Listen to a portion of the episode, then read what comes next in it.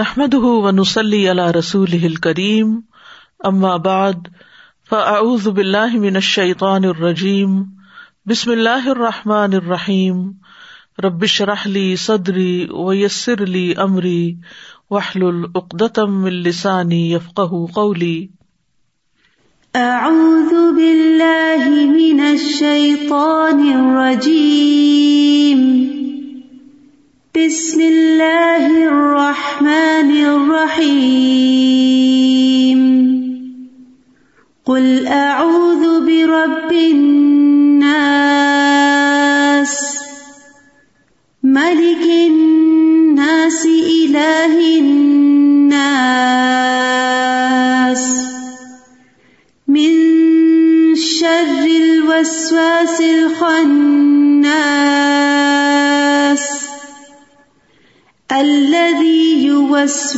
في صدور الناس من الجنة والناس قل اعوذ برب الناس ملک الناس الہ الناس، من شر الوسواس الخناس، الذي يوسوس في صدور الناس من الجنة والناس۔ کہہ دیجیے میں پناہ پکڑتا ہوں لوگوں کے رب کی۔ لوگوں کے بادشاہ کی، لوگوں کے معبود کی وسوسا ڈالنے والے کے شر سے جو ہٹ ہٹ کر آنے والا ہے، جو لوگوں کے سینوں میں وسوسا ڈالتا ہے، جنوں اور انسانوں میں سے۔ شیطان انسان کا ازلی دشمن ہے۔ وہ مسلسل اس کوشش میں لگا رہتا ہے کہ انسان کو اللہ کے راستے سے ہٹا دے، اس کو بہکا دے۔ اس کا حل ہمارے دین میں یہ بتایا گیا ہے کہ انسان ایسے مواقع پر فوراً اللہ کی پناہ لے لے۔ اللہ کی مدد سے انسان مضبوط ہو جاتا ہے اور شیطان کی چال ناکام ہو جاتی ہے۔ انسان وسوسے کا اثر قبول نہیں کرتا، بلکہ تائید ربانی سے اسے ایمانی قوت نصیب ہوتی ہے۔ مزید نیکی کی توفیق مل جاتی ہے۔ اور یوں انسان اس دنیا کے دار الامتحان میں اپنے دشمن کے مقابلے میں کامیاب ہو جاتا ہے، جو اس کو راہ حق سے ہٹانا چاہتا ہے۔ شیطانی وسوسوں سے بچنے کے لیے سورت الناس قرآن مجید کے اختتام پر ایک بہت ہی عمدہ رہنمائی فراہم کرتی ہے۔ تو یہ صورت مشتمل ہے انسانوں کے رب، انسانوں کے مالک، انسانوں کے الہ کی پناہ لینے پر شیطان کے شر سے جو کہ اصل بنیاد اور سبب ہے، ہر طرح کے شر کا۔ وہ جس کا فتنا اور شر یہ ہے کہ وہ لوگوں کے سینوں میں وسوسے ڈالتا ہے اور شر یا برائی کو خوبصورت بنا کر دکھاتا ہے۔ اسے خوبصورت شکل میں پیش کرتا ہے۔ ان کے برائی کے ارتکاب کے ارادے کو ابھارتا ہے یعنی ان کو موٹیویٹ کرتا ہے کہ وہ غلط کام کر لیں۔ ان کے لیے خیر کو کبھی ہی بناتا ہے۔ تو وہ خیر سے پیچھے ہٹ جاتے ہیں اور ان کو وہ چیز دکھاتا ہے جو اصل میں ہوتی نہیں اور وہ ہمیشہ اسی طرح وسو سے ڈالتا رہتا ہے۔ اس لیے اللہ سبحان تعالی نے انسان کو یہ تلقین کی کہ وہ اس کے شر کے مقابلے میں اپنے آپ کو اللہ کی حفاظت میں دے دے اور جو ایسا کرتا ہے اللہ تعالیٰ اس کو حفاظت فراہم فرماتا ہے اور شیطان اپنے مشن میں ناکام ہو جاتا ہے۔ سورت الناس ایک بے مثل صورت ہے۔ رسول اللہ صلی اللہ علیہ وسلم نے فرمایا، کیا تم نہیں دیکھتے کہ آج کی رات ایسی آیات اتری ہیں کہ ان کی مثل کبھی دیکھی نہیں گئی؟ اور وہ کلعز برب الفلق اور کلعز برب الناس ہے، جن کو معوضتین بھی کہا جاتا ہے۔ اور یہ سب سے افسل تعوض ہے یعنی وہ کلمات جن کے ذریعے اللہ تعالی کی پناہ لی جاتی ہے۔ ابن عابس جوہنی رضی اللہ عنہ سے مربی ہے۔ انہوں نے بتایا کہ رسول اللہ صلی اللہ علیہ وسلم نے انہیں فرمایا، اے ابن عابس، کیا میں تمہیں تعوض کے سب سے افضل کلمات کے بارے میں نہ بتاؤں، جن سے تعوض کرنے والے تعوض کرتے ہیں؟ میں نے ارض کیا، یا رسول اللہ، کیوں نہیں؟ تو رسول اللہ صلی اللہ علیہ وسلم نے فرمایا، وہ یہ دو صورتیں ہیں۔ قلعز برب الفلق قلعز برب الناس۔ اکبر بن عامر کہتے ہیں کہ رسول اللہ صلی اللہ علیہ وسلم نے مجھے حکم دیا تھا کہ میں ہر نماز کے بعد معبزات کو پڑھا کروں۔ اسی طرح صبح و شام تین بار ان صورتوں کو پڑھنے سے ہر چیز سے کفایت ہو جاتی ہے۔ یعنی ہر شر کے مقابلے میں یہ صورتیں کافی ہو جاتی ہیں۔ تو کل اعوذ برب الناس کا مطلب کیا ہے؟ کل آپ کہہ دیجیے اے رسول صلی اللہ علیہ وسلم، اعوذ میں پناہ لیتا ہوں۔ پناہ مانگتا ہوں، برب الناس لوگوں کے رب سے یعنی اس سے حفاظت مانگتا ہوں، کیونکہ وہ اکیلا ہی تمام وسوسوں کو، شر کو دور کرنے پر قادر ہے۔ خطاب نبی صلی اللہ علیہ وسلم سے ہے، لیکن مخاطب پوری امت ہے۔ اور پھر استعزا کمانا ہوتا ہے، پناہ لینا، حفاظت چاہنا اور رب جو ہے اللہ تعالی کے اسماء حسنہ میں سے ایک نام ہے۔ اس کا لغت میں مطلب ہے تربیت کرنے والا آقا، جو تخلیق میں، بادشاہت میں، نظام چلانے میں اکیلا ہو، خالق، مالک، مدبر۔ رب الناس وہ ہے جو لوگوں کا مربی ہے، ان کے معاملات کی اصلاح کرنے والا ہوتا ہے۔ کیونکہ رب وہ ہوتا ہے جو دوسرے کے کام کی تدبیر کو قائم کرے، اس کی حالت کی اصلاح کرے۔ اور رب الناس کہنے کی وجہ کیا ہے کہ اگرچہ وہ لوگوں کا رب ہے، وہ تمام مخلوق کا رب بھی ہے۔ لیکن لوگوں کا رب کہنے کی دو وجوہات ہیں۔ ایک تو یہ کہ لوگ قابل تعظیم ہے تو ان کا ذکر کر کے بتا دیا کہ اگرچہ وہ عظیم ہے لیکن وہ ان کا بھی رب ہے یعنی اللہ رب العزت۔ اور دوسری وجہ یہ کہ اللہ نے لوگوں کو شر سے پناہ حاصل کرنے کا حکم دیا ہے۔ تو اللہ نے ان کا ذکر کر کے بتا دیا کہ اللہ ہی ہے جو ان کو شر سے پناہ دے سکتا ہے۔ اور اناس میں جن و انس دونوں ہی شامل ہیں۔ کیونکہ جنوں میں رجال بھی ہوتے ہیں، جیسے کہ سورت الجن میں آتا ہے۔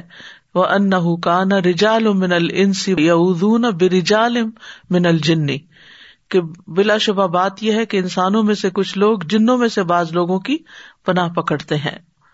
تو اللہ ہمارا رب ہے، جس نے ہمیں پیدا کیا، وہی ہمارا مالک ہے، وہی ہمارے تمام امور کا مدبر ہے، وہ تمام جہانوں کا پالنے والا ہے۔ نہ صرف یہ کہ ان کو رسک دیتا ہے، بلکہ ان کی تربیت بھی کرتا ہے۔ جس چیز میں ان کی خیر اور بھلائی ہوتی ہے، اس طرف ان کی رہنمائی بھی کرتا ہے۔ اور یہ خاص تربیت ہے، جو اللہ تعالیٰ اپنے اولیا کی کرتا ہے۔ یعنی رسک تو سب کو دیتا ہے، پیدا تو سب کو کیا ہے، لیکن رہنمائی اور خیر کی طرف رشت و ہدایت اپنے خاص بندوں کو عطا کرتا ہے۔ اور یہ بھی انسان کی اسی طرح ضرورت ہے جس طرح انسان کے لیے کھانا پینا ایک ضرورت ہے۔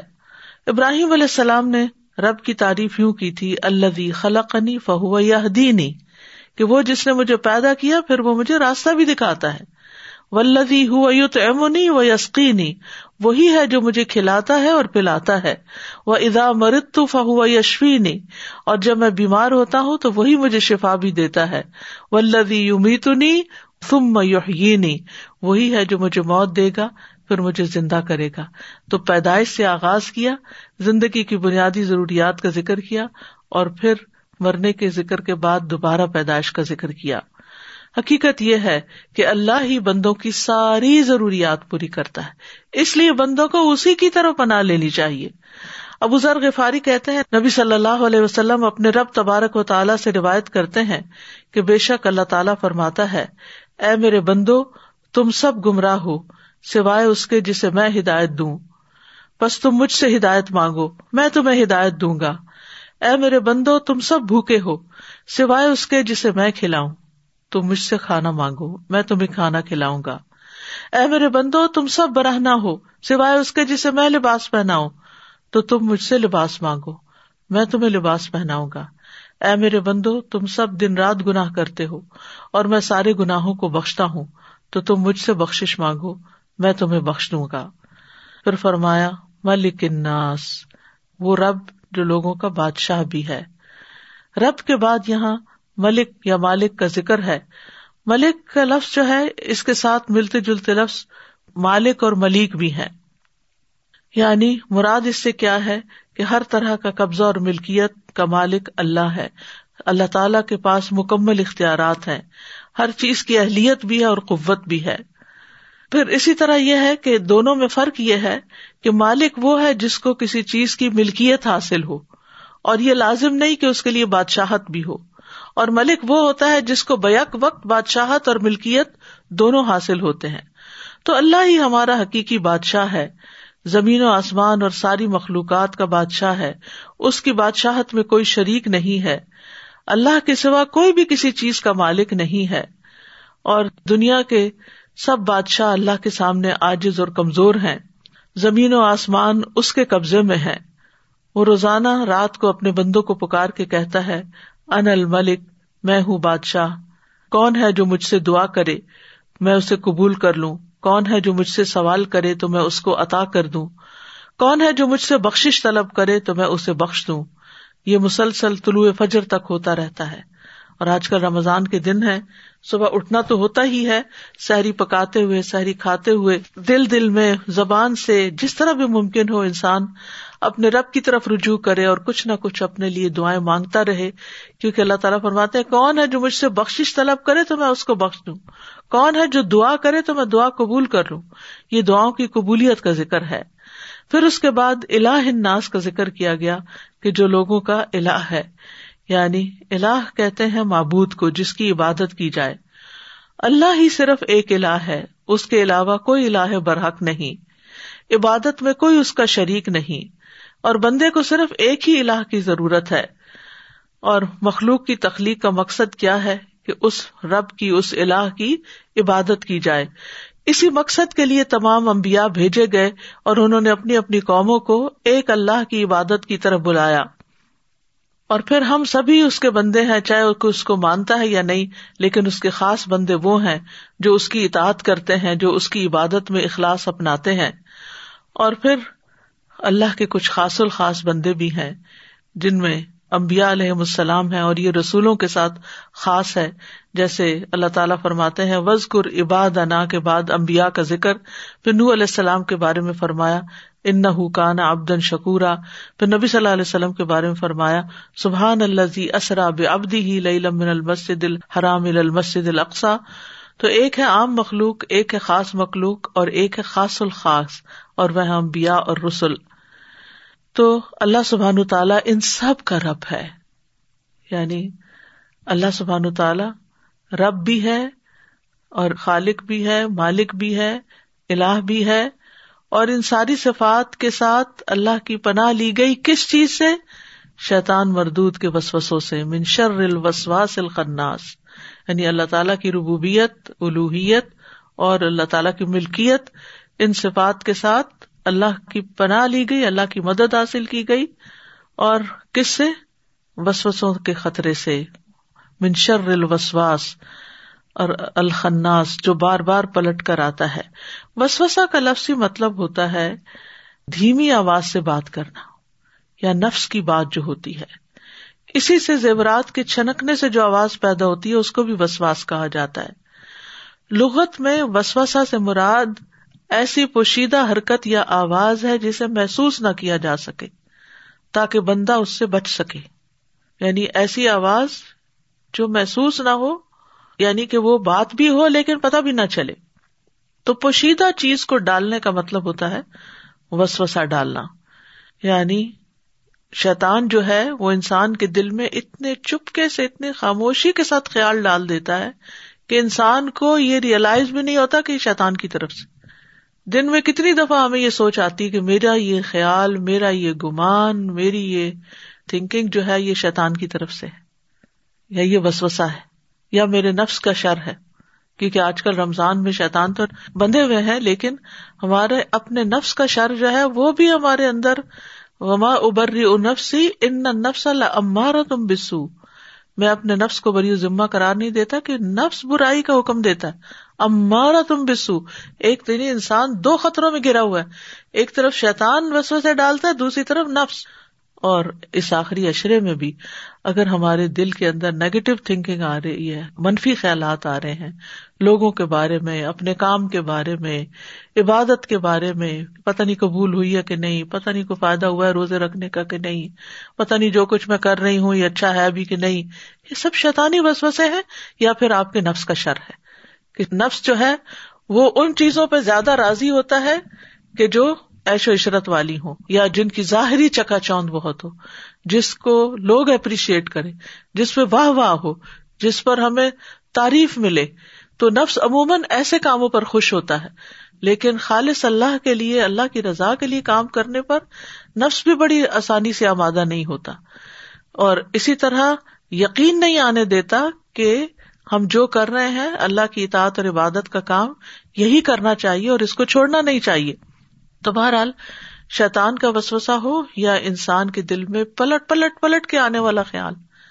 اور پھر اس کے ساتھ چند باتیں اور بھی ملا کے ایک اچھی بلی نیکی کے کام سے انسان رک جاتا ہے جب انسان ان خیالات سے مغلوب ہو جاتا ہے جو بار بار اس کے دل میں آ رہے ہوتے ہیں۔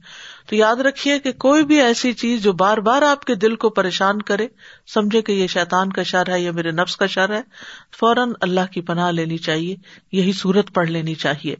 اور خناس کا مطلب ہوتا ہے بہت زیادہ پیچھے ہٹ جانے والا۔ یعنی وہ شیطان جو انسان کے ساتھ ہے، جس کو موکل بھی کہا جاتا ہے۔ یہ انسان کے لیے خواہشات کو مزین کرتا ہے اور پھر جب انسان اللہ کا ذکر کرتا ہے تو پیچھے ہٹ جاتا ہے لیکن پیچھے نہیں ہٹتا، پھر دوبارہ پلٹ کے آتا ہے۔ پھر جب انسان اللہ کا ذکر کرتا ہے پھر پیچھے ہٹ جاتا ہے، لیکن پھر اپنا کام نہیں چھوڑتا۔ جب تک دیکھ نہیں لیتا کہ اب یا تو یہ باز آنے والا نہیں، یا یہ کہ اب یہ میرے ٹریپ میں آ گیا، پکڑ لیا میں نے شکار۔ تو اس لیے ہمیں ہر وقت چکنا رہنے کی ضرورت ہے کہ جو باتیں ہم سوچ رہے ہیں، کیا واقعی ان کی کوئی حقیقت بھی ہے یا نہیں ہے؟ اور اللہ یوس صفی سدور اناس اور یہ وسو سے ہوتے کہاں ہے انسان کے سینے میں، جو دل کی طرف داخل ہونے کی جگہ ہے۔ تو سینے میں سے ہو کر آنے والے خیالات ہی دراصل دل پر وارد ہوتے ہیں۔ پہلے سینے پہ جمع ہوتے ہیں اور پھر دل میں داخل ہو جاتے ہیں۔ یعنی پہلے ایک لیئر ہوتی ہے، پھر اس کے بعد اگلی طرف اپنا یعنی رستہ بناتے ہیں۔ اگر تو انسان اللہ کی پناہ لیتا ہے اور اس خیال کو جھٹک دیتا ہے اور اپنا محاسبہ خود کر لیتا ہے کہ میں جو سوچ رہا ہوں، اس سے میرے دین کو فائدہ ہے یا میری آخرت کو فائدہ ہے یا مجھے اس سے بہت ثواب ملنے والا ہے، یا یہ کہ میں ایک بہانا ڈھونڈ رہا ہوں نیکی کے ایک کام سے باہر نکلنے کا۔ تو اس طرح انسان اپنے آپ کو جب سیلف انالیس کر لیتا ہے اللہ ولا قوت اللہ بلّہ پڑھتا ہے، یا اعوذ باللہ من الشیطان الرجیم پڑھتا ہے، یا اعوذ باللہ من الشیطان الرجیم من حمزی ہی و نفقی ہی و نفقی، یا کوئی بھی ایسی دعا پڑھ لیتا ہے، ربی اعوذ بکا من حمزات الشیاطین اعوذ بکا ربی ان یحضرون یعنی جو بھی انسان پڑھتا ہے، تو پھر انسان اس چکر سے باہر نکل آتا ہے اور شیطان دل میں نہیں جا کے جما سکتا۔ اور شیطان کے جو وسوسے ہیں، ان کے بارے میں مقاتل کہتے ہیں کہ شیطان خنزیر کی شکل میں ہوتا ہے، وہ ابن آدم کی شریانوں میں اس طرح دوڑتا ہے، جیسا کہ خون دوڑتا ہے۔ اللہ نے اس کو اس کام پر غلبہ دے دیا ہے یعنی ایسا کر لیتا ہے وہ۔ اور اس کے وسوسے سے مراد وہ دھیمی آواز کے ساتھ اپنی اطاعت کی طرف دعوت دیتا ہے۔ وہ آواز ظاہر میں سنائی دیے بغیر دل تک پہنچتی ہے۔ بسوسا جو ہے، وہ ایسی آواز ہے جس کی ساؤنڈ نہیں ہوتی، لیکن وہ آہستہ آہستہ دھیرے دھیرے دھیرے دل پر جا کے اٹیک کر اور یاد رکھیے، ہمارا سارا جسم جو ہے، وہ دل کے تابے ہے۔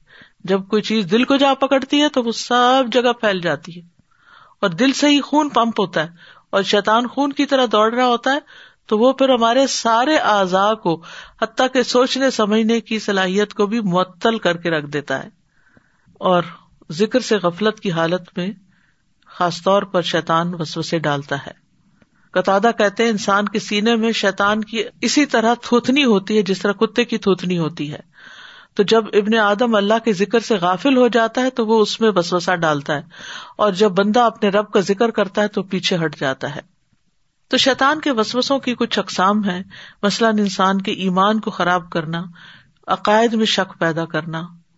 پھر جب دیکھتا ہے کہ نہیں، عقیدہ تو نہیں اس کا بگڑ رہا، تو پھر نافرمانی کا حکم دیتا ہے۔ جب اس پہ قدرت حاصل نہیں ہوتی تو نیکی سے روک لیتا ہے۔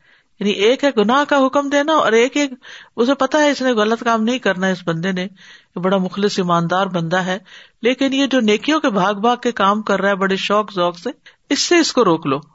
اور پھر جب اس پہ قدرت حاصل نہیں ہوتی تو عبادت کر چکتا ہے انسان، تو اس میں ریا کاری داخل کر لیتا ہے کس طرح ضائع کرا دے۔ اور اگر انسان ریا کاری سے بھی بچ جائے تو دل میں خود پسندی ڈال دیتا ہے۔ ایجاب بن نفس ڈال دیتا ہے اور اس کے عمل کو بڑھا کر دکھاتا ہے کہ تم نے تو اس رمضان میں بہت محنت کر لی، بہت کام کر لیے۔ اسی میں سے ہے کہ وہ دل میں حسد، کینے اور غصے کی آگ کو دہکاتا ہے۔ یعنی یہ بھی شیطان کا شر ہوتا ہے کہ انسان کے اندر حسد پیدا کرتا ہے، کینا یعنی کوئی دل میں بات آ گئی کسی کے خلاف، جانے ہی نہیں دیتا، پلٹ پلٹ کے وہی سوچواتا ہے اور غصے کی آگ کو دہکاتا ہے۔ یہاں تک کہ انسان کو برے اعمال اور کبھی حالات کی طرف کھینچ کے لے جاتا ہے۔ تو اس کے شر سے بچنا آسان نہیں ہے، سوائے اللہ کی مدد کے۔ اسی طرح یہ ہے کہ کبھی انسان کو کبیرا گناہوں کی طرف بلاتا ہے۔ جب اس پہ اثر نہیں ہوتا تو سگیرا گناہوں کی طرف، کبھی نماز اور وزو کے اوپر وسو سے ڈالتا ہے۔ کبھی ایسا ہوتا ہے کہ انسان کو کوئی وز دھونا ہوتا ہے تو اس بارے میں اس کو شک ہوتا ہے۔ کبھی پھر نماز کے اندر یہ کہ دو رکتیں پڑی ہیں یا چار پڑی ہیں، اس میں شک ڈال دیتا ہے۔ ابن تیمیہ کہتے ہیں کتاب المان میں کہ مومن کبھی شیطان کے ایسے کفری وسوسوں میں مبتلا کیا جاتا ہے جس کی وجہ سے اس کا سینا تنگ پڑ جاتا ہے۔ یعنی دل میں اتنے برے برے خیالات آتے ہیں کہ انسان اپنے آپ سے تنگ ہو جاتا ہے۔ ابن عباس کہتے ہیں کہ آدمی نبی صلی اللہ علیہ وسلم کی خدمت میں آیا اور کہنے لگا اے اللہ کے رسول ہمارے دل میں کچھ خیالات آتے ہیں۔ اور وہ اشارے کے نائے سے کچھ اس طرح کہہ رہا تھا کہ ان خیالات کو زبان پر لانے کی بجائے کوئلہ ہو جانا اسے زیادہ پسند ہے۔ تو رسول اللہ صلی اللہ علیہ وسلم نے فرمایا، حمد اس اللہ کی جس نے ابلیس کے مکر کو وسوسے کی طرف لوٹا دیا۔ یعنی صرف خیال تک اس کو قدرت دی، باقی اور وہ کچھ نہیں کر سکتا۔ ایک اور روایت میں ہے کہ انہوں نے کہا کہ ہم وسوسوں کے بارے میں بات کرنا بہت سنگین خیال کرتے ہیں۔ تو آپ نے فرمایا الحمد للہ رد الوسوسا اور یہی جملہ اگر انسان پڑھے وسوسا آتے وقت تو بھی وسوسا دور ہوتا ہے۔ یعنی اس وسوسے کا پیدا ہونا اور انسان کے دل میں اس کی کراہیت ہونا۔ اس کا اس وسوسے کو دل سے دور ہٹانا یہی خالص ایمان کی علامت ہے۔ جیسا کہ ایک مجاہد کی مثال ہے، اس کے پاس دشمن حملہ کرنے کے لیے آ جائے تو وہ دفاع کرتا ہے، اس کو دور ہٹاتا ہے۔ یہاں تک کہ اس پر غالب آ جاتا ہے اور یہ بہت بڑا جہاد ہوتا ہے۔ یہاں تک کہ ابن تیمیہ کہتے یہی وجہ ہے کہ طالب علم اور اللہ کے خاص بندوں کو ایسے وسوسے اور شبہات لاحق ہوتے ہیں جو دوسروں کو نہیں آتے۔ کیونکہ دوسرے اللہ کی شریعت اور اس کے منہج پہ نہیں چل رہے ہوتے، بلکہ وہ اپنی خواہشات پر ہی جھکے ہوئے ہوتے ہیں۔ اور اپنے رب کے ذکر سے غافل ہوتے ہیں اور یہی شیطان کا مقصد ہے۔ ان کے برعکس، وہ لوگ جو علم اور عبادت کی صورت میں اپنے رب کی طرف متوجہ ہوتے ہیں، شیطان انہیں لوگوں کا دشمن ہے، یہ ان کو اللہ سے روکنا چاہتا ہے، خیر کے کام سے روکنا چاہتا ہے۔ اسی طرح آپ دیکھیں کہ مل جل کے کام کرنے میں کتنی برکت ہے۔ لیکن جو لوگ دین کا کام مل جل کر کر رہے ہوتے ان پر اور طرح کے بس سے لا کے ڈالتا ہے یہ تمہاری تو کوئی قدر ہی نہیں، تمہاری کوئی قیمت ہی نہیں، تمہاری کوئی ویلو ہی نہیں، تمہیں تو کوئی پوچھتا نہیں، تمہاری تو کوئی شان و شوکت ہی نہیں۔ لوگ تمہاری عزت ہی نہیں کرتے، کوئی تمہاری بات نہیں سنتا، تو تمہیں کیا فائدہ؟ تم خود اپنا کچھ کر لو۔ اور اسی طرح کے وسوسوں میں آ کے بہت سے لوگ اجتماعیت سے نکل جاتے ہیں، جس کے نتیجے میں نہ وہ اکیلے کچھ بہت بڑی پرفارمنس کرتے ہیں اور نہ ہی پھر دین کو کوئی فائدہ ہوتا ہے۔ پھر اسی طرح یہ ہے کہ وسوسوں کی پہچان اس طرح ہوتی ہے کہ انسان جس چیز کو بڑے ذوق و شوق اور ایمان کے جذبے کے ساتھ کر رہا ہوتا ہے، وہ جذبہ ٹھنڈا پڑنے لگتا ہے، وہ ایمان کمزور ہونے لگتا ہے۔ پھر یہ ہے کہ وسوسوں کا آنا جو ہے، یہ شیطان کا مکر و فریب ہے۔ جو وسوسوں کو قبول کر لیتا ہے، اس کا ایمان کمزور ہوتا ہے۔ وسوسوں کا آنا ایمان کی کمزوری نہیں، وہ تو اب مومن ہر ایک کے دل میں کچھ نہ کچھ ڈالے گا۔ لیکن اس کو قبول کر لینا اسے ایکسپٹ کر لینا، اس کو فیکٹ سمجھ لینا یعنی ان خیالات کو ایک حقیقت بنا لینا، یہ ایمان کی کمزوری کی دلیل ہے۔ تو جو شخص وسوسوں کے پیچھے نہ پڑے اور اپنے رب پر بھروسہ کر لے، اس کا ایمان مضبوط ہے۔ اور اگر ایسا کر لیتا ہے تو مزید پہلے سے بھی زیادہ مضبوط ہو جاتا ہے۔ اور جو وسوسے کی پیروی کر لے، تو اس کا ایمان کمزور ہے اور پھر وہ اس کو اور نیچے دھکیلتا ہے۔ لیکن یاد رکھیے کہ شیطان کے وسوسوں میں بذات خود کوئی طاقت نہیں ہے۔ یہ انسان ہی اس کو قبول کر کے طاقت دیتا ہے یا ریجیکٹ کر کے ان کو کمزور کر دیتا ہے۔ ان نقی د شیتان کان دئیفا اب یہ آپ کے اوپر ہے کہ آپ اسے ایکسپٹ کر لیتے ہیں یا ریجیکٹ کر دیتے ہیں۔ پھر یہاں پر فرمایا منل جنت وناس کہ یہ وسوسے جن بھی ڈالتے ہیں اور انسان بھی ڈالتے ہیں۔ یعنی شیطان کی طرح انسانوں کا بھی انسانوں کے اندر وسوسے ڈالنے کا عمل ہوتا رہتا ہے۔ اور رمضان میں اگر شیطان قید ہے تو بعض اوقات انسانوں کو اپنے نفس کے علاوہ دوسرے ایسے انسانوں سے بھی واسطہ پڑتا ہے جو اس کے اندر وسو سے ڈالتے ہیں۔ اور وہ بہت مخلص ہو کر آتے ہیں۔ قرآن مجید میں ان کو شاطین الانس والجن کہا گیا ہے۔ انسانوں کے شیطان اور جنوں کے شیطان۔ تو وسوسہ ڈالنے والے دو طرح کے شیطان ہیں، من الجنت والناس، جو سینوں میں وسوسے ڈالتے ہیں۔ اور جنوں کا وسوسا جو ہوتا ہے نا، وہ پوشیدہ ہوتا ہے، انسانوں کا وسوسا جو ہے وہ اعلانیہ ہوتا ہے، کھلم کھلا ہوتا ہے۔ قرآن مجید میں آتا ہے وہ کدالی کا جالنا لکل نبی ادون شاطین النس جن اور اسی طرح ہم نے ہر نبی کے لیے انسانوں اور جنوں کے شیتانوں کو دشمن بنا دیا۔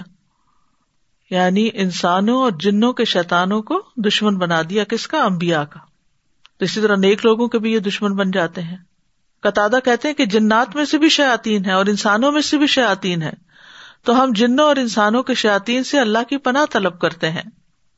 پھر جنات کی تخلیق جو ہے یعنی انسانوں اور فرشتوں کے علاوہ ایک تیسری مخلوق جن بھی ہے اور ان کی تخلیق جو ہے وہ آگ سے ہوئی ہے۔ ولخلا قل جان مار اور جن کو آگ کے شعلے سے پیدا کیا۔ اور جنات کی تخلیق کا مقصد بھی اللہ کی عبادت کرنا ہے۔ اور جن کی وجہ تسمیہ کیا ہے؟ جن کو جن کیوں کہا جاتا ہے؟ کیونکہ وہ انسانوں کی نظروں سے اجل ہوتے ہیں، انسان ان کو دیکھ نہیں پاتے۔ جیسے باغ کو جنت کہا گیا، کیونکہ اس کے درختوں کی ٹہنیاں ایک دوسرے کے اندر لپٹی بھی ہوتی ہیں۔ اور ماں کے پیٹ میں جو بچہ ہوتا ہے، اس کو جنین کہا جاتا ہے، کیونکہ وہ بھی نظر نہیں آتا۔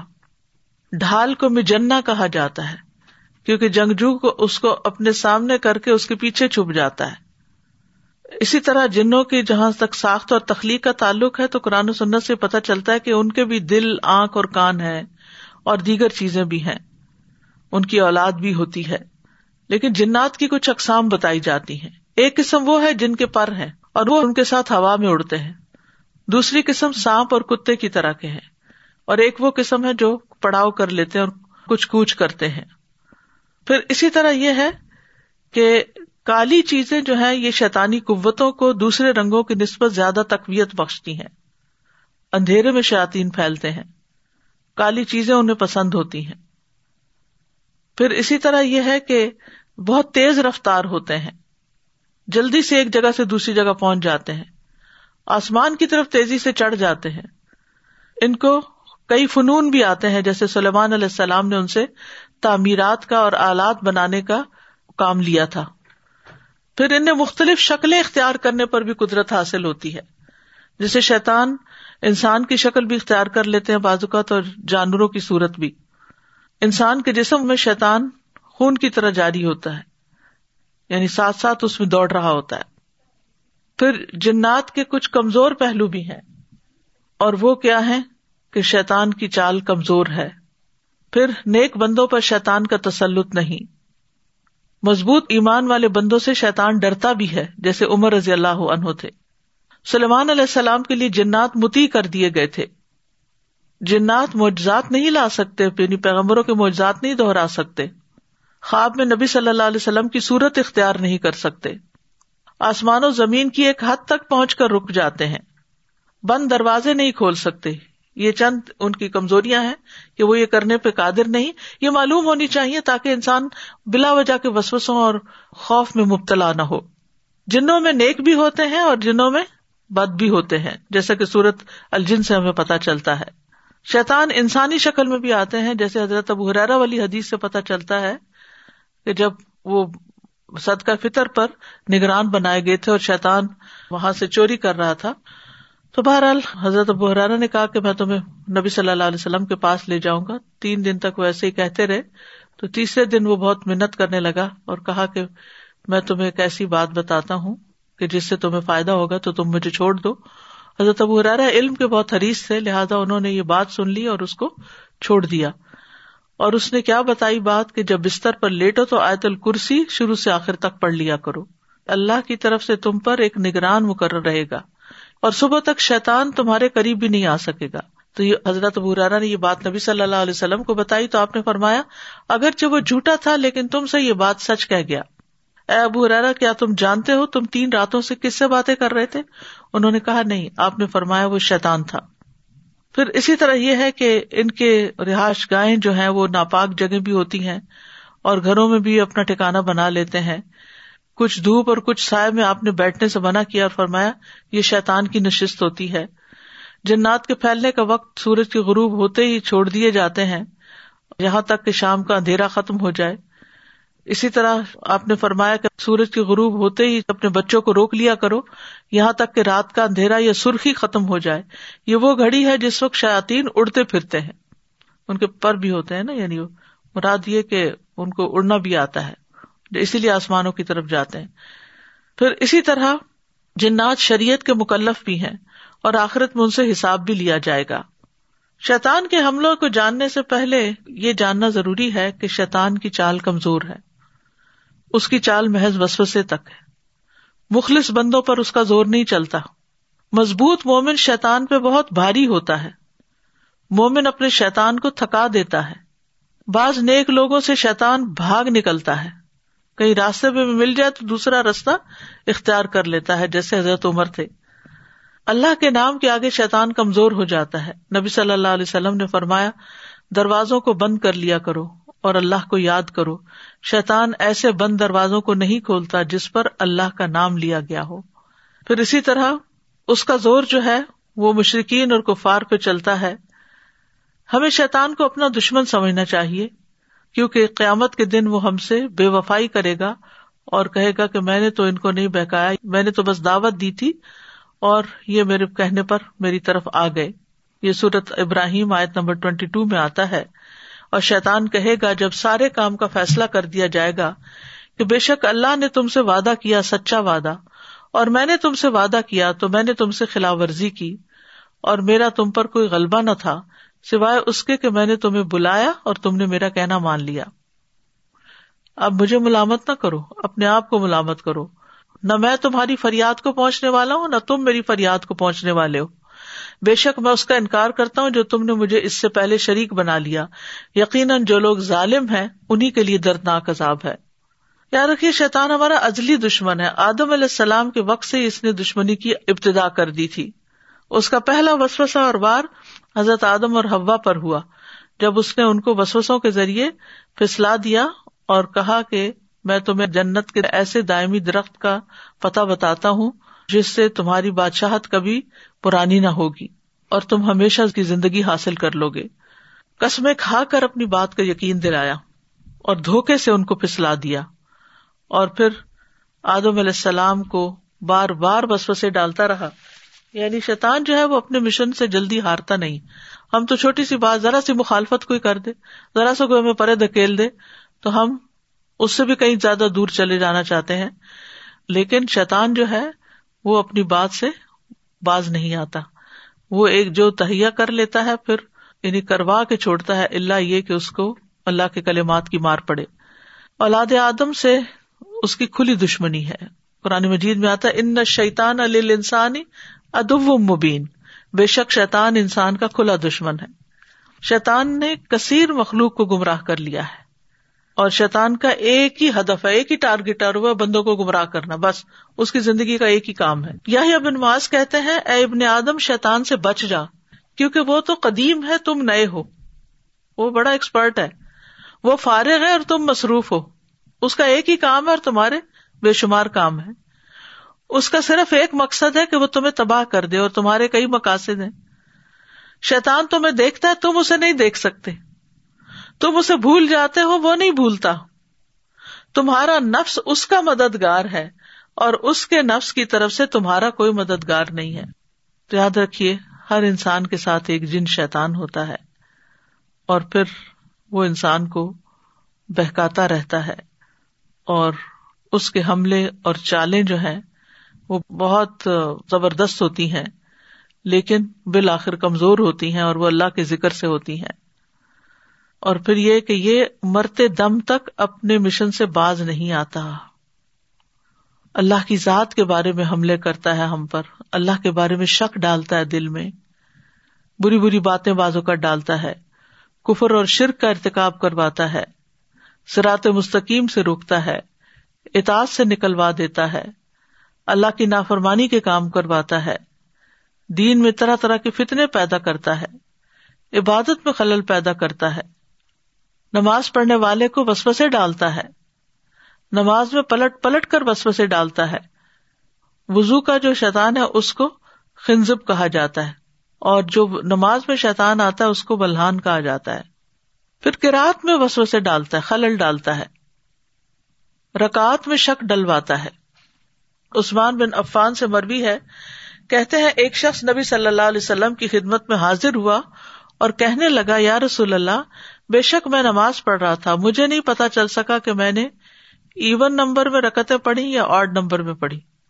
تو رسول اللہ صلی اللہ علیہ وسلم نے فرمایا، اپنے آپ کو اس بات سے بچاؤ کہ تمہاری نماز میں شیتان تم سے کھیلنے لگے۔ یعنی اپنے آپ کو اس سے بچاؤ کہ شیتان تمہارے ساتھ کھیلے۔ تم میں سے کوئی شخص نماز پڑھ رہا ہو اور اسے یہ پتا نہ چل سکے تو اسے دو سجدے صاحب کے کر لینے چاہیے۔ ان دونوں سے اس کی نماز مکمل ہو جاتی ہے۔ پھر نماز کے اندر اپنا دھیان ادھر ادھر لگانا۔ آپ نے فرمایا یہ شیتان بندے کی نماز میں سے اچک لیتا ہے۔ پھر نماز میں جمائی آنا بھی شیتان کی طرف سے ہے۔ آپ نے فرمایا جب تم میں سے کسی کو جمائی آئے تو جہاں تک ہو سکے اس کو روکو۔ پھر نمازی کے آگے سے کسی کو گزروا دینا۔ یعنی ہر موقع کی مناسبت سے اس نے غلط کام جو انسان کے اعمال کو برباد کرنے والے ہیں، ان کا وہ سوچ کے رکھتا ہے۔ اللہ کا ذکر بلوا دینا۔ پوری پوری نماز پڑھ جاتے ہیں اور اللہ کو یاد نہیں کرتے۔ چھینک کے بعد الحمد للہ کہنے سے روکتا ہے۔ مجاہد بیان کرتے ہیں کہ عبداللہ بن عمر رضی اللہ عنہ کے ایک لڑکے کو چھینک آئی۔ یا تو وہ ابو بکر تھا یا ابو عمر۔ اس نے کہا، آب. اس پر ابن عمر نے کہا، آب کیا ہے؟ آپ تو شیتانوں میں سے ایک شیتان کا نام ہے۔ اس نے چھینک اور الحمد اللہ کے درمیان اس نام کو داخل کر دیا تاکہ انسان اللہ کا نام نہ لے اور اور اور لفظ بولتا رہے۔ پھر ذکر سے غافل کرتا ہے۔ جب انسان ذکر کر رہا ہوتا ہے تو وہ کہتا ہے، فلاں چیز یاد کرو، فلاں چیز یاد کرو۔ یہاں تک کہ انسان نماز سے بھی فارغ ہو جاتا ہے اور اس کو یاد بھی نہیں ہوتا کہ اس نے کتنی رکتیں پڑھی۔ یا ذکر کے وقت سلا دیتا ہے۔ عبد اللہ رضی اللہ عنہ کہتے ہیں کہ اللہ کو یاد کرو تو شیطان کی طرف سے نیند آ جائے گی۔ اگر چاہو تو تجربہ کر کے دیکھ لو۔ جب کوئی خوابگاہ میں لیٹے تو اللہ کو یاد کرے۔ یعنی کچھ لوگ ایسے ہوتے ہیں جن کو رات کو دیر سے نیند آتی ہے بستر پہ جانے کے بعد۔ تو وہ اللہ کا ذکر شروع کر دیں، جلدی آ جائے گی۔ پھر اسی طرح وہ خیر کے کاموں میں رکاوٹیں ڈالتا ہے۔ خیر کے رستوں پر بیٹھ جاتا ہے۔ پھر نیکی کے کاموں میں حائل ہوتا ہے۔ مثلاً اگر انسان کسی صدقے کا ارادہ کرتا ہے یا نیکی کا یا نیک عمل کا، تو وہ کہتا ہے اچھا ذرا ٹھہر جاؤ تھوڑے ٹھہر کے، سوچ سمجھ کے۔ اتنی جلد بازی نہیں۔ جلد بازی اللہ کو نہیں پسند۔ نتیجہ کیا ہوتا ہے کہ انسان کے اس کام یا ارادے میں شیطان حائل ہو جاتا ہے اور وہ چیز اس سے رکوا دیتا ہے۔ پھر صدقے کے وقت فخر کا احساس دلاتا ہے کہ تمہارا کیا بنے گا؟ تمہاری اولاد کا کیا ہوگا؟ پھر انسان کو اہم کام سے بے مقصد چیزوں میں لگاتا ہے۔ اب ہرارا کہتے ہیں کہ نبی صلی اللہ علیہ وسلم نے ایک آدمی کو کبوتری کے پیچھے بھاگتے ہوئے دیکھا۔ آپ نے فرمایا، ایک شیتان دوسری شیتانہ کا پیچھے کر رہا ہے۔ شیتان شیتان کے پیچھے بھاگ رہا ہے۔ یعنی یہ کوئی کام ہے کرنے کا کہ تم اس کے پیچھے بھاگ رہے ہو، کبوتروں سے کھیل رہے ہو۔ پھر برے کاموں کو مزین کرتا ہے، برائی اور بے حیائی کے کام کرواتا ہے، لباس میں بے حیائی کرواتا ہے، برے اعمال مزین کروا دیتا ہے، اپنی آواز سے بہکاتا ہے۔ لوگوں کو گانے بجانے میں لگاتا ہے۔ خواہش کے راستے سے آتا ہے۔ شیتان عورت کے ذریعے حملہ کرواتا ہے۔ سعید بن مسیب کہتے ہیں شیتان ابن آدم سے کبھی مایوس نہیں ہوتا۔ اور کچھ نہ بن پڑے تو عورتوں کے حوالے سے اس کے پاس آتا ہے۔ آپ نے فرمایا، کوئی مرد کسی عورت کے ساتھ تنہا نہیں ہوتا، مگر اس کے ساتھ تیسرا شیتان ہوتا ہے۔ پھر اسی طرح ہر بری نظر میں شیتان کی ہرس ہوتی ہے۔ نبی صلی اللہ علیہ وسلم نے فرمایا، گناہ دلوں پر غلبہ پاتے ہیں اور ہر نظر میں شیطان کی گمراہ کرنے کی ہرس ہوتی ہے کہ اس کے ذریعے اس کو اور غیر ضروری چیزوں میں ملوث کر دے۔ آپس کے تعلقات میں خرابیاں پیدا کرتا ہے، عداوت اور نظاب پیدا کرتا ہے، آپس میں لڑائیاں ڈلواتا ہے، انسانوں میں فتنے پیدا کرتا ہے، میاں بیوی کے درمیان جدائی ڈالتا ہے، شوہر کو بیوی پر غصہ دلاتا ہے، آپس میں لڑوا کر غصہ دلواتا ہے۔ بچوں کے درمیان حسد پیدا کرتا ہے۔ جیسے اخوان یوسف، سرگوشیوں کے ذریعے بندوں کو غمگین کرتا ہے۔ شیطان کے کچھ اور بھی مکر و فریب ہیں، جس طرح اللہ کی نعمتوں پر مغرور کر دیتا ہے بندے کو کہ تم سب سے بہتر ہو اور پھر بندوں پہ تکبر کرواتا ہے۔ اللہ کی ذات کی رضا کے علاوہ خواہشات کی پیروی سکھاتا ہے۔ روز مرہ کے معمولات میں اپنا حصہ ڈالتا ہے۔ آپ صلی اللہ علیہ وسلم نے فرمایا، بے شک شیطان تم میں سے ہر ایک آدمی کے پاس اس کے کام کے وقت موجود رہتا ہے۔ یہاں تک کہ اس آدمی کے کھانا کھانے کے وقت بھی اس کے پاس ہوتا ہے۔ لہٰذا جب تمہیں سے کسی کا لکما گر جائے تو اسے چاہیے کہ گندگی صاف کر کے پھر اسے کھا جائے اور اس لکمے کو شیتان کے لیے نہ چھوڑے۔ اور جب کھانا کھا کر فارغ ہو جائے تو اپنی انگلیاں چاٹ لے، کیونکہ وہ نہیں جانتا کہ برکت اس کے کھانے کے کس حصے میں ہے۔ پھر اسی طرح اگر بسم اللہ پڑھ کے گھر میں داخل نہ اور بسم اللہ پڑھ کے دروازہ بند نہ کرے اور بسم اللہ پڑھ کے کھانا نہ کھائے تو شیطان ہر چیز میں شریک ہو جاتا ہے۔ پھر اسی طرح بائیں ہاتھ سے لینا دینا۔ جمائی کے وقت شیطان ہنستا ہے۔ اللہ کی نافرمانی کی طرف جانے میں شیطان کا بہت بڑا ہاتھ ہوتا ہے۔ فضول خرچی کرواتا ہے۔ قرآن مجید میں آتا ہے، ولا تو بدر تبدیرا ان المبذرین کانو اخوان شیاتین اور فضول خرچی نہ کرو۔ فضول خرچی کرنے والے شیتانوں کے بھائی ہیں اور شیتان اپنے رب کا بہت ناشکرا ہے۔ تو شیطانی حملوں سے حفاظت کے لیے اگر کسی کو محسوس ہو کہ اس کے اوپر اس طرح کے حملے بہت ہو رہے ہیں جن کا ابھی ہم نے پیچھے ذکر کیا، تو اللہ کی پناہ ہی میں اصل پناہ ہے اور کوئی بھی پناہ نہیں دے سکتا۔ لہذا سب سے پہلے انسان اپنی توحید کو خالص کرے، اپنے رب کے ساتھ اپنے معاملے کو صاف کرے، پھر اللہ پر توکل کرے۔ تکوا کے نور سے وسوسوں کو ہٹائے۔ نیک امال اور عبادات کو لازم کر لے اور برائیوں سے بچے۔ کثرت سے ازگار کرے۔ ہر موقع کے ازگار کرے، صبح و شام کے، نمازوں کے بعد کے، میت کی بخش کے۔ پھر سواری پہ بیٹھ کر بھی اللہ کا ذکر کرے۔ اللہ کے ذکر کا فائدہ یہ ہوتا ہے کہ شیطان حقیر ہو جاتا ہے، تھک جاتا ہے۔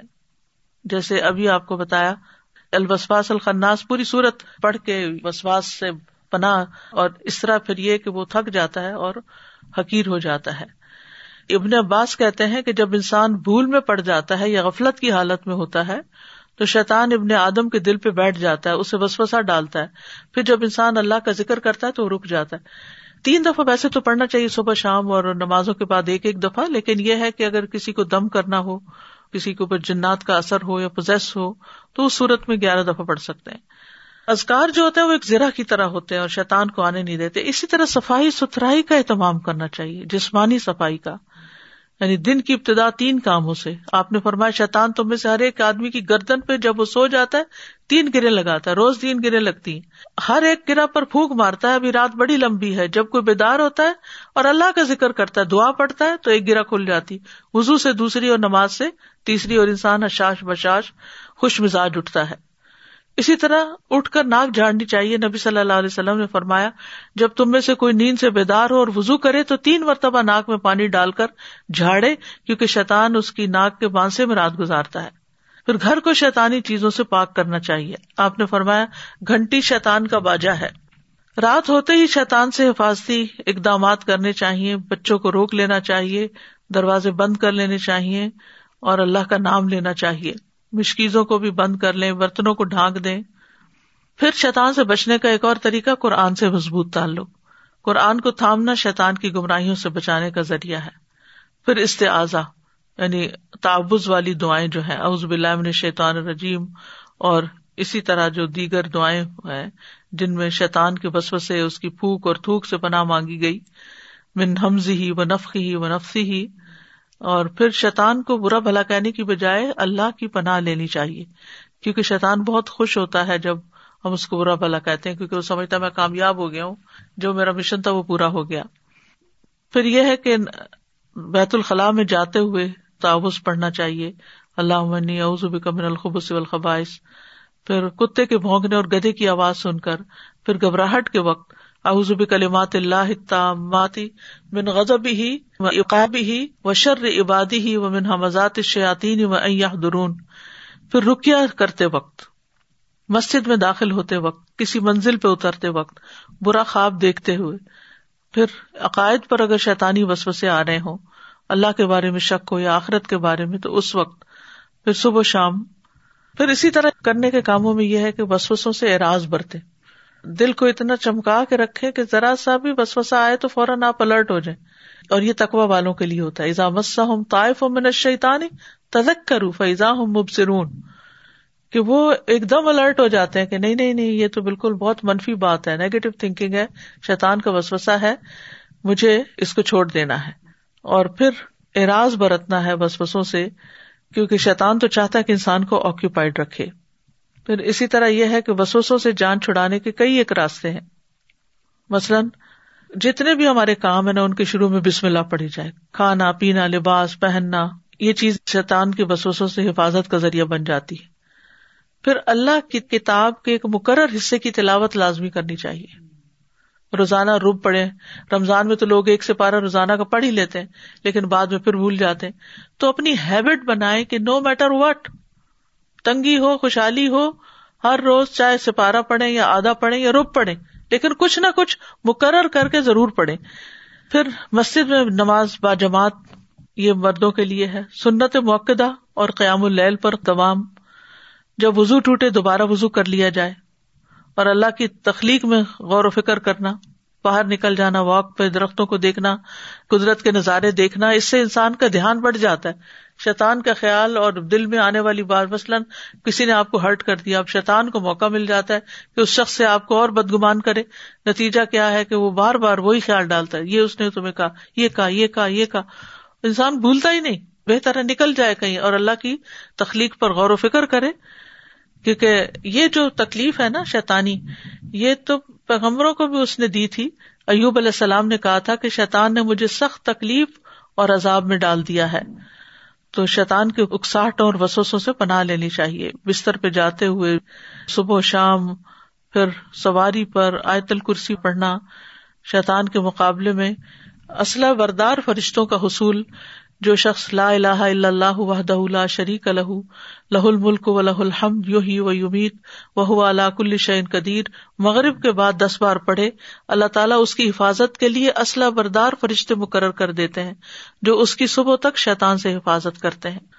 تو یہاں پر الحمد للہ ہمارا قرآن کے موتی پروگرام کا اختتام ہوتا ہے۔ اللہ سبحان تعالیٰ سے دعا ہے کہ وہ ہم سب سے قبول کرے، اس کام میں جس جس کا حصہ ہے اور جس جس نے اس کو سنا ہے، آگے لوگوں تک پہنچایا ہے اور تحریری شکل میں اور جس بھی شکل میں جس نے جو بھی اس کام میں اپنا حصہ ڈالا ہے، میں خاص طور پر شکریہ ادا کروں گی اپنی آڈیو ٹیم کا، جنہوں نے بہت محنت کے ساتھ جہاں پشانی کے ساتھ راتوں کو جاگ کر اس کو ایڈٹ کر کے لوگوں کے لیے آگے شیئر کرنے کے لیے اس کو اویلیبل کیا ہے۔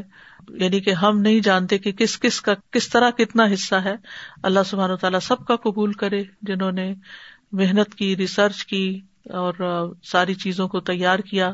اللہ سبحان و تعالیٰ سب سے قبول فرمائے اور ان شاء اللہ اس کے بعد اب کل سے ہم فک القلوب اسی ٹائم پر پڑھیں گے تاکہ کوئی گیپ نہ آئے۔ اللہ کے ذکر اور اللہ کے دین کا علم ہم سیکھتے رہیں، کیونکہ دین کا علم سیکھنا جو ہے وہ جنت کا راستہ ہے۔ تو وہ انسان کی زندگی کا کوئی دن ایسا نہ جائے کہ جس میں اس نے کچھ علم حاصل نہ کیا ہو۔ اور سجدوں کی دعاؤں میں ربی زندگی علما پڑھا کرے، مختصر سی دعا ہے، لیکن جب تراوی وغیرہ پڑھ رہے ہوتے ہیں تو اس وقت بھی۔ اور اس کے علاوہ یہ ہے کہ ان شاء اللہ ویکینڈ پہ اب تدبر قرآن صورت القاف دوبارہ ریزیوم ہو جائے گی۔ اور دو جون سے ان شاء اللہ ہم شروع کریں گے قیامت کی نشانیاں، کیونکہ اس موضوع پر بھی کافی غلط فہمیاں پائی جاتی ہیں۔ تو قرآن و سنت ہمیں کیا بتاتے اور پھر ہمارے کرنے کے کام کیا ہیں؟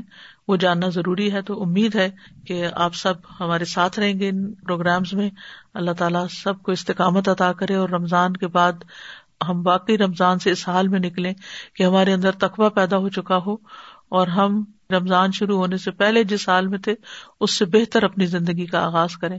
جو بھی دن باقی رہ گئے ہیں، اللہ تعالیٰ ان میں ہمیں بہترین طریقے سے عبادت کی توفیق عطا فرمائے اور ہم سے راضی ہو جائے اور ہم سب کی دعائیں قبول فرمائے۔ ربنا تقبل منا ان کا انت سمیع العلیم وطب علینا ان کا انت طباب الرحیم و صلی اللہ تعالی علاخر خلقی محمد و اللہ علیہ و اصحاب ہی و اہل بیتی اجمعین۔ برحمت یا ارحم الراحمین، الہی آمین، رب الرحم کما رب یعنی صغیرہ السلام علیکم و رحمۃ اللہ وبرکاتہ۔